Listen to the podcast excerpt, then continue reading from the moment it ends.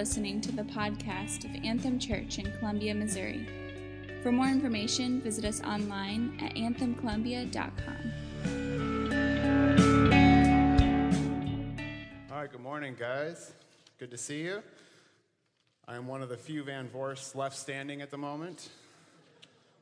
Five out of eight of us are flu ridden, so I spent yesterday taking care of a lot of sick people. So good to be here.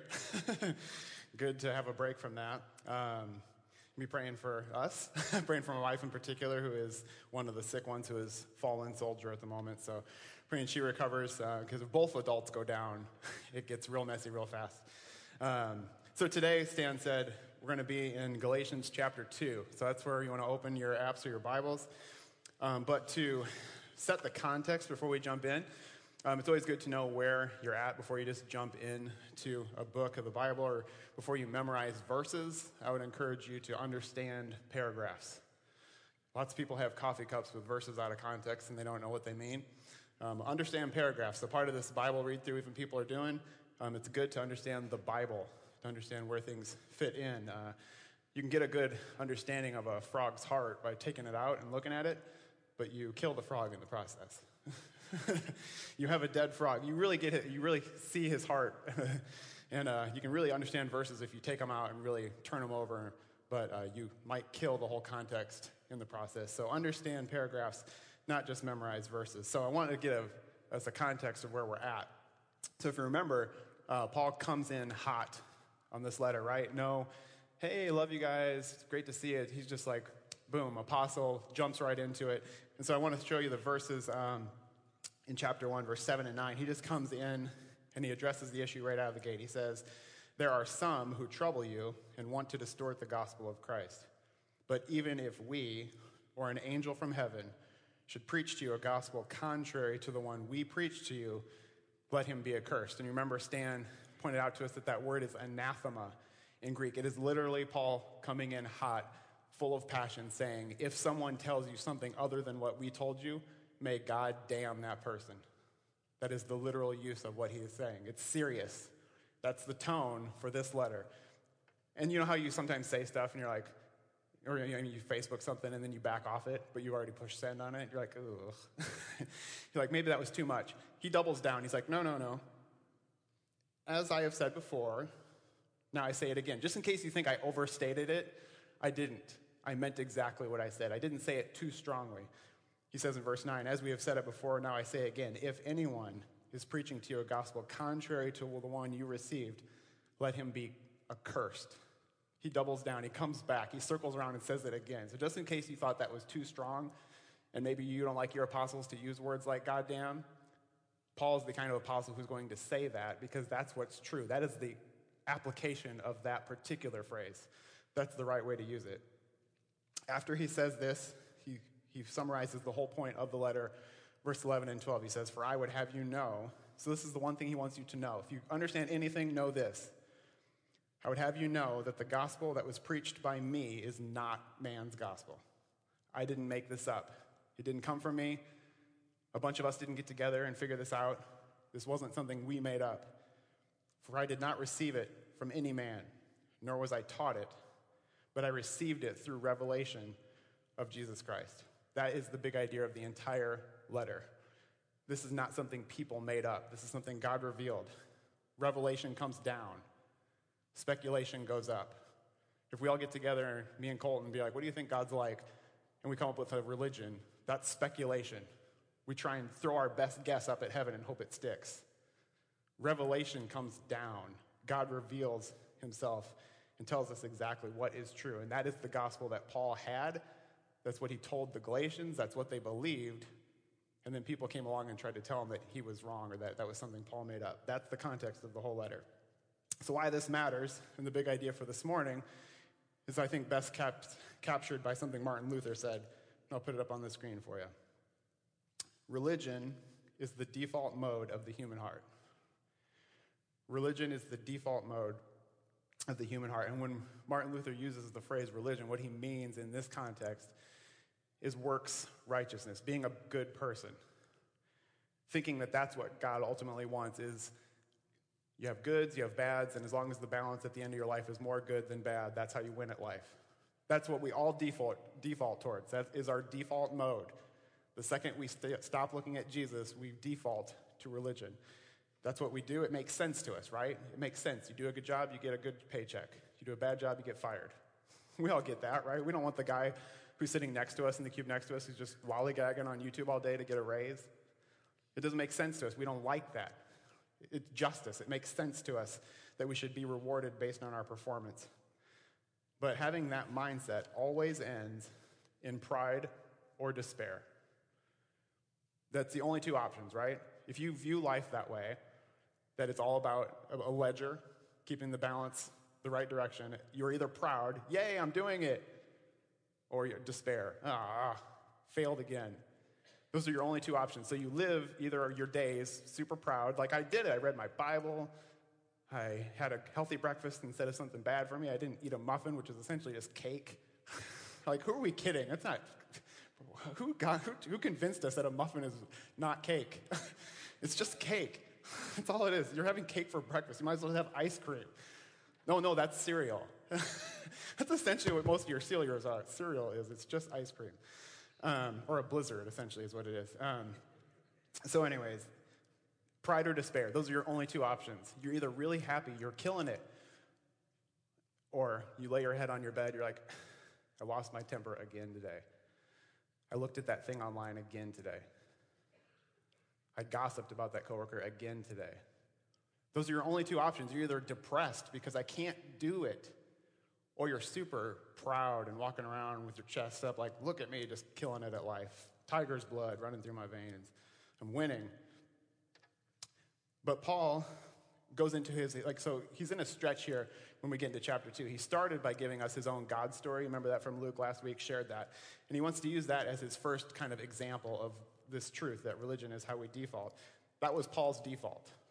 Just by nature, he understood if I can win at life, then I'm going to be favorable with God. And so he was running harder than anyone.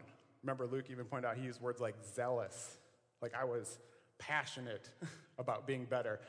I wanted to have all the blue ribbons, and I wanted Colton to have no blue ribbons because I wanted them to all be mine. I want to beat him, I want to win at life. That was Paul's default, and it resulted in pride. He was the smartest guy he knew, and no one was going to tell Paul that he was wrong because who could? Who could tell Paul that he was wrong? Is that, is that the case for some of us? Sometimes we're the smartest person we know on whatever topic we're talking about. Who's going to tell us we're wrong? We're the experts. And if religion had the power to save anybody, it would have saved Paul because he was the best at it ever. So, however good you think you are this morning, Paul is better than you, and he wants you to know that. He's not ashamed. He wants to come through the front door and be like, I don't care how good you think you are, Luke, I'm better than you. But he wants to establish that fact because he wants you to know that he would gladly throw all of his blue ribbons away for what he has found in Jesus. So if the best person that's ever lived among us needs Jesus, the rest of us clearly do as well. And so Paul was running around arrogant, and then he met Jesus. And all the stuff that he was proud of just a second before, the second before he got knocked off his horse, he was so proud of himself. The second he got knocked down, all that stuff that he was proud of was the stuff that he was just embarrassed about. Just a minute before, it changed everything. Meeting Jesus changed everything about the way he saw his life. And so Paul is, is example number one. He wants to throw himself under the bus right out of the gate to prove his point. So today in chapter two, that's where we find ourselves. I want to I do all that to say this is the stream of argument he's in. All this is pointing back to the idea that this isn't something he made up. Because he never would have believed anybody. Paul was dead set on what he was doing until Jesus told him he was wrong. And Jesus was the only person who was going to be able to tell Paul that he was wrong. And for some of us, that, that was me. That, maybe that's for some of us. Like, unless Jesus comes and confronts us, we're just going to keep going along because no person is going to be able to convince us any differently. So, Galatians chapter 2, he wants to give us two stories that kind of show this. So, we're going to take them one by one, and then he's going to end by kind of unpacking what this gospel is. He's clarified what it's not through these three stories, through his life and these two stories, but then he's going to end by clarifying exactly what it is. So, let's do verses 1 through 10. Then, after 14 years, I went up again to Jerusalem with Barnabas, taking Titus along with me. I went up because of a revelation and set before them, though privately before those who seemed influential, the gospel that I proclaim among the Gentiles in order to make sure I was not running or had not run in vain. But even Titus, who was with me, was not forced to be circumcised, though he was a Greek. Yet because of false brothers secretly brought in, who slipped in to spy out our freedom that we have in Jesus Christ, so that they might bring us into slavery, to them we did not yield in submission even for a moment so that the truth of the gospel might be preserved for you. And from those who seem to be influential, what they were makes no difference to me. God shows no partiality. Those, I say, who seemed influential added nothing to me. On the contrary, when they saw that I had been entrusted with the gospel to the uncircumcised, just as Peter had been entrusted with the gospel to the circumcised, for he who worked through Peter for his apostolic ministry to the circumcised worked also through me for mine to the Gentiles. And when James and Cephas and John, who seemed to be pillars, perceived the grace that was given to me, they gave me the right hand of fellowship to Barnabas and me, that we should go to the Gentiles and they to the circumcised. Only they asked us to remember the poor, the very thing I was eager to do. Okay, so let me just summarize the whole gist of this. He's like, this is basically his story. Like, I want to tell you about that one time I went to Jerusalem. That's this anecdote from his life. He's like, so I went to Jerusalem. I didn't go there. I wasn't called to the principal's office. The apostles weren't like, hey, Paul, get in here and give us a report of what you're doing around here. God told him to go to unite with the other apostles. He decides to go. Um, he gets there, he meets with them. He basically shows him his sermon notes. Basically, what we do at teachers' meeting every Thursday, we get together. You should know none of these sermons. This isn't my idea. This is something I set before Stan and Luke, and we, they look it over, and they don't like it, they don't think it's true, we cut it. And that's true of any sermon that's preached here at SALT or here at Anthem. So just a comfort to you guys should know. But Paul isn't, he puts his sermon notes in front of the apostles and says, Here's what I preach when I go around. They all look it over, and it says they didn't add anything to it. They're like, Yeah, that sounds good. and so, and just so you know, like Cephas, like it's weird. Cephas is Peter. Uh, so when you see that, it's, this, it's just another, it's his Greek name. Cephas, it means little rock or pebble. Uh, it's my son Rocco is named after the Apostle Peter because it means a tiny little pebble, tiny little rock. Um, and so they lay it before him. The, the apostles don't add anything to it, and they don't take anything away from Titus. Did you catch that? Titus came as a whole person and he left as a whole person. All of Titus came in the door and all of Titus walked out the door. okay? So they didn't add anything to his message and they didn't take anything away from Titus. And then they extend the right hand of fellowship and say, Godspeed, get after it. We'll stay here with the Jews. You go get those Gentiles. Let's tell everybody about how awesome Jesus is. That's the point of the story. Um, that he brings up because he wanted people to know that him and the apostles are all on the same page. So if anybody's coming to you, Galatians, and saying that James and Peter and John have a different message, just know they don't. I talked to them. That's not what they said to me. That's not what we all agreed on. We all agree. But not everybody extended the right hand, right? Not everybody was like, good job, guys. You see that in verse 4?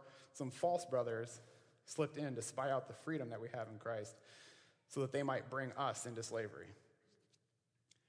Religious people, people who kind of have that, that Martin Luther, that religious default, if, that's, if this is you, if this is the way it's infected your thinking, they equate all freedom with sin. Because it could go wrong, it is wrong. Because it could be used or twisted for bad, because freedom could go wrong, it can't be trusted. You can't trust people with freedom. You can't let them have that kind of freedom. Imagine the stuff they'll do if you tell them that Jesus has set them free. Don't sing songs like we sang this morning. Don't tell people they're free. You know what people are going to do if you tell them that? That's a religious understanding because it's based on works. It's based on assuming that the only way you can get people to do anything is if you threaten them. Or that the best way to get people to do stuff is if you're just heavy handed and say, Zinda, you do this or you're out. Now, now all of a sudden you have a horse and race, you have to do it. But if I say, Zinda, I love you, I think you're great, could you please do this? They don't trust that that'll work.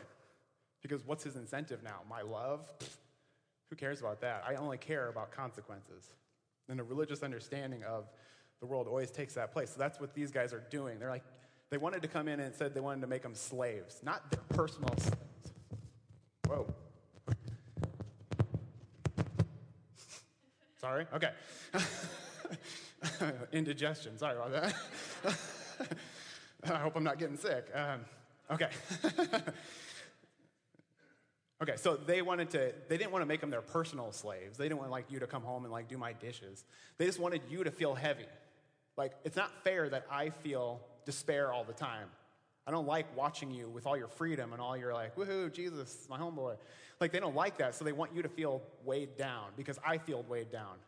And that's the, way this religiously works itself out is that you want other people to feel bad because you feel bad.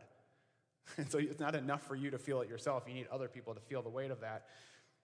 And then when they say they don't trust that the gospel, that love is enough to motivate good behavior, what they're revealing is that that's what they would do. The reason I say that is because I know that that's what I would do. If I had that kind of freedom, I'd just use it for whatever I wanted. Because they don't trust in a regenerated new heart that actually cares about what God thinks and isn't just motivated by just fear of consequences. Let me see, let me show you an example of this in Luke 11, 46. Jesus said this. He said, Jesus said, Woe to you, lawyers, people who are experts in the law. Um, he said, Woe to you, lawyers, you people who really know the rules, for you load people with burdens hard to bear, and you yourselves do not touch the burdens with one of your fingers. Your whole goal in life is to make your life harder. But don't come to me looking for help. I gave you help. My help to you is that life is really hard. Suck it up, princess. like, like that's the way that they, they just want to make it harder for you. And then they walk away and we're like, you're welcome. like, and Jesus says, woe to you people who do that, because all your, your only horse in the race is making other people miserable. And religion always wants other people to be miserable because they're miserable. And that's how they experience life. That's how they experience God. And they want you to feel that same weight. Basically, they're not happy until you're not happy. That would be their bumper sticker. when you're driving at work, you'd see their bumper sticker say, We're not happy until you're not happy. you're welcome. That's how they see life. And it always produces envy. Envy. That idea of, I, I don't like that you have something that I don't have. I want that. And one way that you can always know that you have this, Paul gives us a clue here in Romans 12 15. He writes this, and hopefully this is helpful to you guys. If you, if, if you want to know if you're experiencing life from this kind of religious point of view, here's a diagnostic tool for you. Paul says, Rejoice with those who rejoice, weep with those who weep. Those who have the Spirit, who love Jesus, are happy when things go well with you and are sad when things go poorly with you. Envy flips that script entirely around. Envy rejoices when people weep, and it weeps when people rejoice. If you're struggling with infertility, and you see on Facebook somebody says they're pregnant, and your first response is, That makes me mad. That makes me weep. If you're single, you're desperately wanting to get married, and somebody on Facebook posts a, a video of their engagement, and your first response is to weep to be sad for yourself. Envy has creeped into your heart. It has flipped the script. You can't obey this verse because you don't. You've turned it around. And at its worst, you rejoice when bad things happen to people. You see that friend's engagement got broken off, and you kind of clap a little bit. Good, I'm glad. About time. At its darkest, it gets to that point. It's envy. And it's understandable, but it's not okay. As a friend, as a pastor, as, a, as somebody who loves you, it's not okay to feel those things. It's understandable. I get why you would feel that. It's hard to watch other people get the things you want so badly. But you have to understand that the scripture commands you to be happy for them.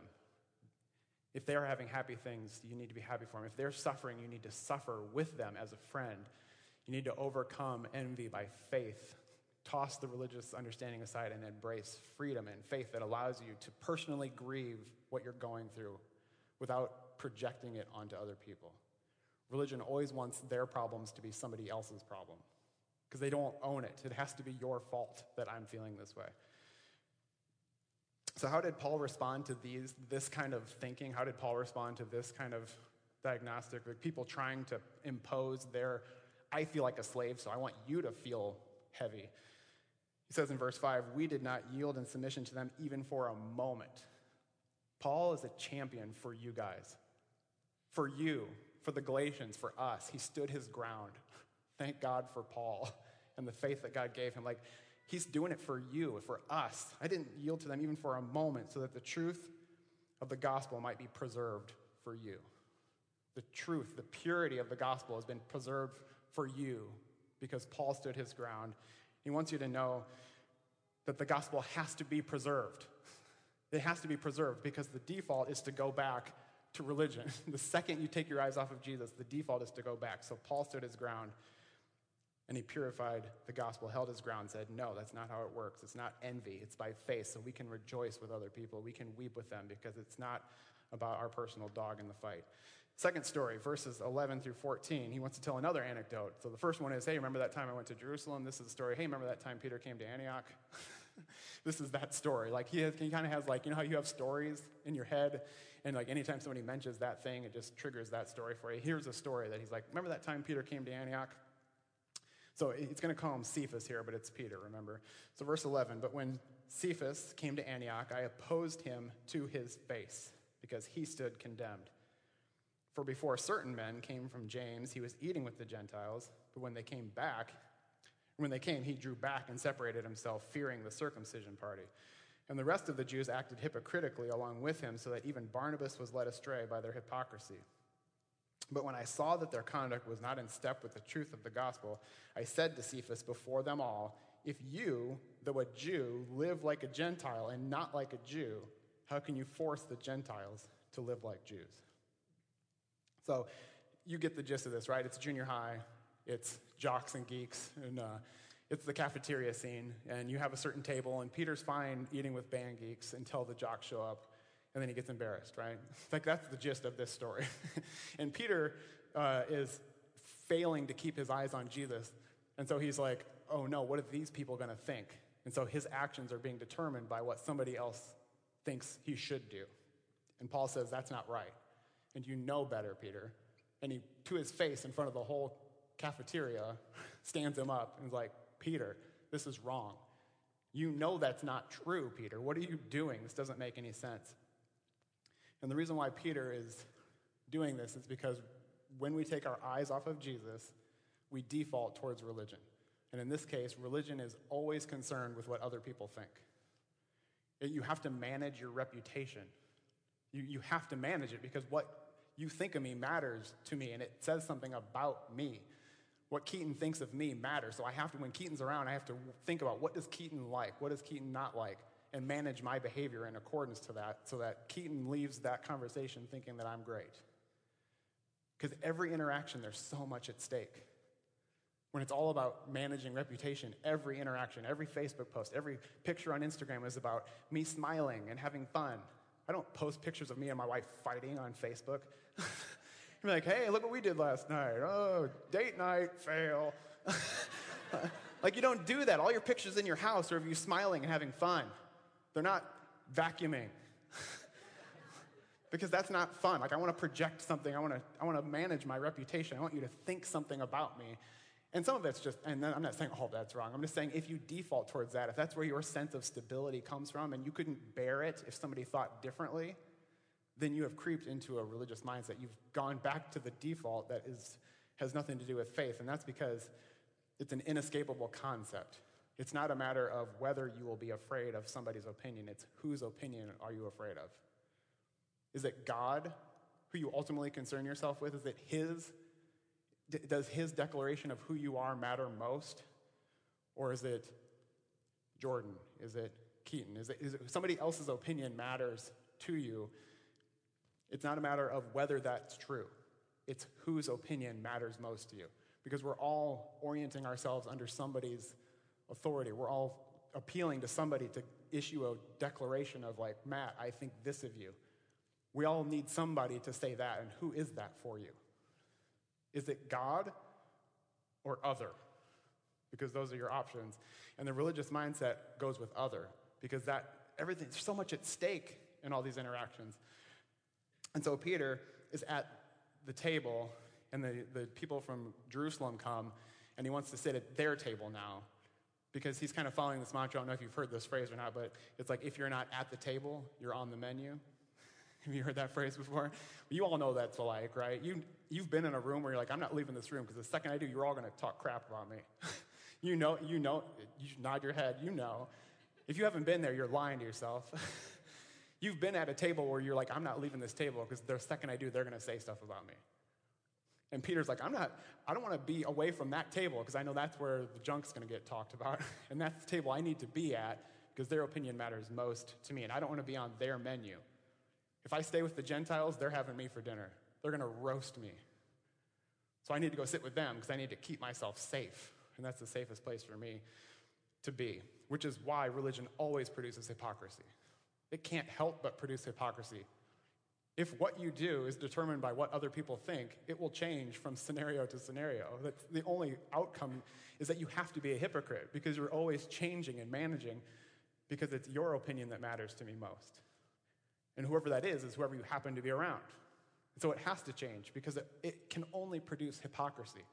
It's the only option that can even happen. And listen, if this can happen to Peter, if it can happen to the whole region of Galatia. This wasn't, remember, this wasn't written to a church, it was written to the churches of a whole area. And if this can happen to Peter and to a whole region, we would be foolish to assume that we're somehow removed from it. Oh, 2,000 years have gone by. We're so mature now. That probably won't be our problem. Have you looked around? Like, are we really, we're, we're just so great. Look at us all loving each other. Look at social media, look at the news. We're just, we're so evolved from them, those barbarians. are you kidding me? Like, if that's your thought process, you are dead wrong.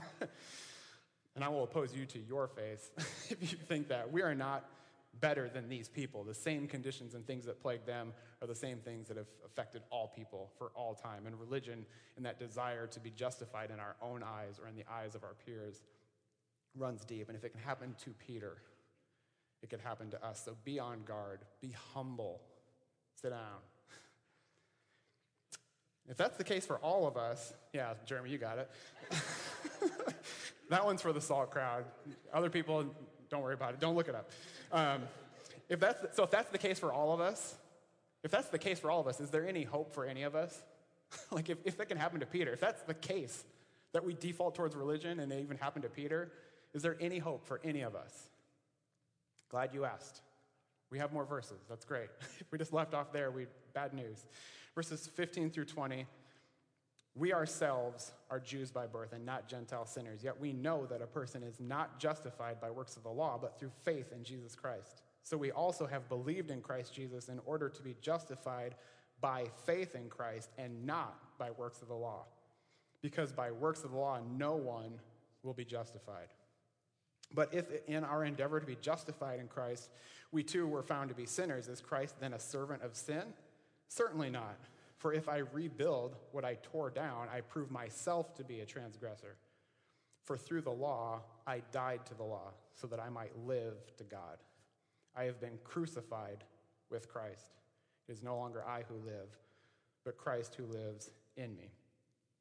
Listen, Paul says to Peter, did we have a moral advantage growing up as Jews? Yes. We had the law. We knew right from wrong. We knew our left hand from our right. That's an advantage. But does that save me? No. My kids have an advantage. They have a mom and dad who love each other, who are married for 10 years, who teach them about Jesus. Do my kids have an advantage over kids who don't have that? Yes. Does that save them? No.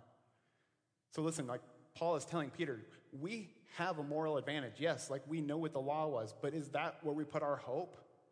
We know better. Why are you acting like it doesn't? Why are you acting like being a church kid is what saves you? Some of us need to repent of our churchianity. Like we think because we grew up in the church and we know the Lord's Prayer that that somehow saves us. Now, it is an advantage to know those things. It keeps you out of certain troubles. It did for me. The fear of God kept me from doing some stuff that I wanted to do, but my heart wanted to do them. I just feared God enough to not do them. I didn't love God, I just feared Him enough because I grew up in an area of town where we were all Christians, and so it would have been in the newspaper if I didn't. And I didn't want other people to know that I wanted to do those things, but I did still. I still wanted to. I just didn't want people to know that. And so that's what he's getting at here by uh, pointing this out too. I, I, feel like this is, they don't put it in quotes, but I feel like this is part of Paul's continuing uh, message to Peter himself as he's unpacking this. And so he's saying, church kids have an advantage. It's good that your mom and dad love you, teach you about Jesus, but we know that doesn't save Peter. You know that doesn't save. It's faith in Jesus alone. And, and he points that out by using, you saw the word justified four times, and you saw works of the law three times. And he wants to pit those against each other. No one can work their way to being declared right with God. And if you saw there, he says, We are only justified in God's eyes by Christ, by being in him. And I love verse 19 through the law, I died to the law so that I might live to God. Religion should lead you to repent of your religion. like if you're if you see the world through being a good person, eventually it should lead you to enough despair that you throw the whole system out. They're like, this isn't working. And, and Paul just comes to the natural, supernatural conclusion that this isn't working anymore. It can't do what I want it to do. Only Jesus can save me. I surrender all. And the last thing to throw overboard is your goodness. If you're in a boat and it's going down, you throw out the, the stuff that's not worth anything first to try and save the boat. But if, if, if it comes to a matter of life and death, you throw the best stuff out last. But Paul's saying, Are you willing to throw your goodness off the boat in order to save the ship? Because it is the only thing that will save you, is throwing off even your goodness and trusting in Jesus alone. And he used that phrase, in Christ, four times, six times if you count in the Son of God and with Christ as being the same concept. That is the theme that he wants to develop. You are only declared good in God's sight by you being in Christ and Christ being in you. That is how you are saved. Put yourself in him and now live life with him in you. So, one last question I want to tackle with the remaining verses. So, if what I do doesn't matter, then what does it matter what I do? Right? Anybody, anybody have that thought occur to them? like, so you're saying what I do doesn't matter. That sounds like a get out of jail free card. That sounds pretty good. I like this gospel thing. Like, why would all these religious people be so upset about it? That sounds like a really good arrangement. You mean I get to do whatever I want? Let me propose to you that that question, if that occurred to you, is because we default to religion. The very, the very fact that you would ask that question shows that you're only interested in doing good things if it counts for you. You don't care if it counts for God's glory. If it doesn't save me anymore, why would I even do it? That's an unregenerated heart that's asking that question. The old part of you, the sinful part of you, is the part that says, What does it matter anymore? Because the heart that loves God knows the answer to that question. What does it matter what I do? Because Jesus is awesome. And I want people to think he's awesome. And I want to tell people about him because that's what I actually think. And that's what I want other people to actually believe. It doesn't matter that my works don't earn me heaven. That's not what I'm after. God's already purchased heaven for me. Fear not, little flock, for it is the Father's good pleasure to give you a kingdom. You don't have to build it, you don't have to find it, you don't have to make it. He has a kingdom He wants to give to you. Because of that, you live out of that. Last two verses, 20 and 21. So, what do we do? In the life I now live in the flesh, I live by faith in the Son of God who loved me and gave himself for me. I do not nullify the grace of God, for if righteousness were through the law, then Christ died for no purpose. God just doesn't beam you up to heaven the second you're converted. I don't know if you've noticed that. Either that or we're all unconverted. but God saves Christians and leaves us here to do work, not because we're earning heaven, but because we're spreading the news of His glory and we're living in a way that shows that we actually care because we can nullify grace in two ways, and this is what I'll end with for you. You can nullify grace, which is essentially cancel it out. You can cancel out grace by saying that what Jesus did doesn't bridge the gap. It's not enough. Remember, Stan mentioned that week one Jesus plus. You kill grace if you do that because now it's back on works. But you can also nullify grace if you say it doesn't matter. Jesus died for everything, so I'm going to do whatever I want. You make nothing of the cross if you act that way. If your heart's response is, Jesus paid it all, so I'm going to do whatever I feel like, you ruin the message of the cross. You, you tarnish the, the hard work that Jesus did on your behalf by belittling it to the point of saying it's meaningless to my Tuesday afternoon. It matters for Sunday from 9:45 to 10 to 11:15, but what does it matter if Jesus died at Wednesday at 2 in the afternoon? Does it, does, would Jesus have had to have died for your Thursday morning? If he didn't, you are nullifying the grace of the gospel. And God wants to turn our hearts to that. Paul, that's the point of this letter. Next week, he's going to pick up on another stream of argument. But just know your default is religion. And if you take your eyes off of Jesus, that's where your heart turns. So, in response this morning, let us fix our eyes on the founder and perfecter of our faith and put faith in him. Normally, we would respond in communion, but because of space constraints, we're just going to pray. so, I want you to um, close your eyes and pray with me this morning. Lord, thank you for having mercy on people like us who make little of the big things you have done in our lives.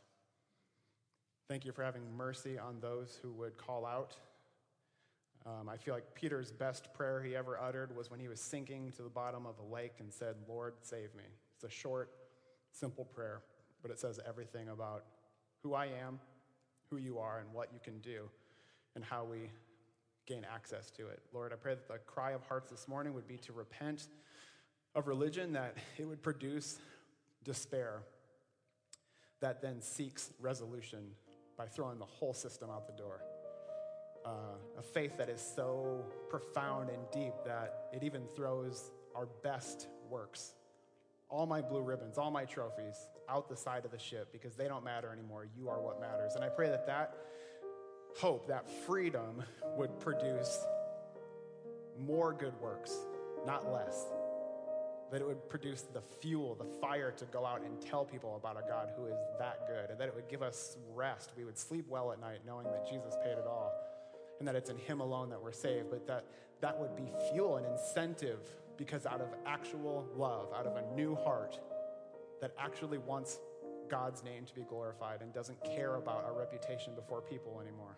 It's not about what people think, it's about God's glory. And I pray we, we would devote our lives wholeheartedly to making much of Him. Amen.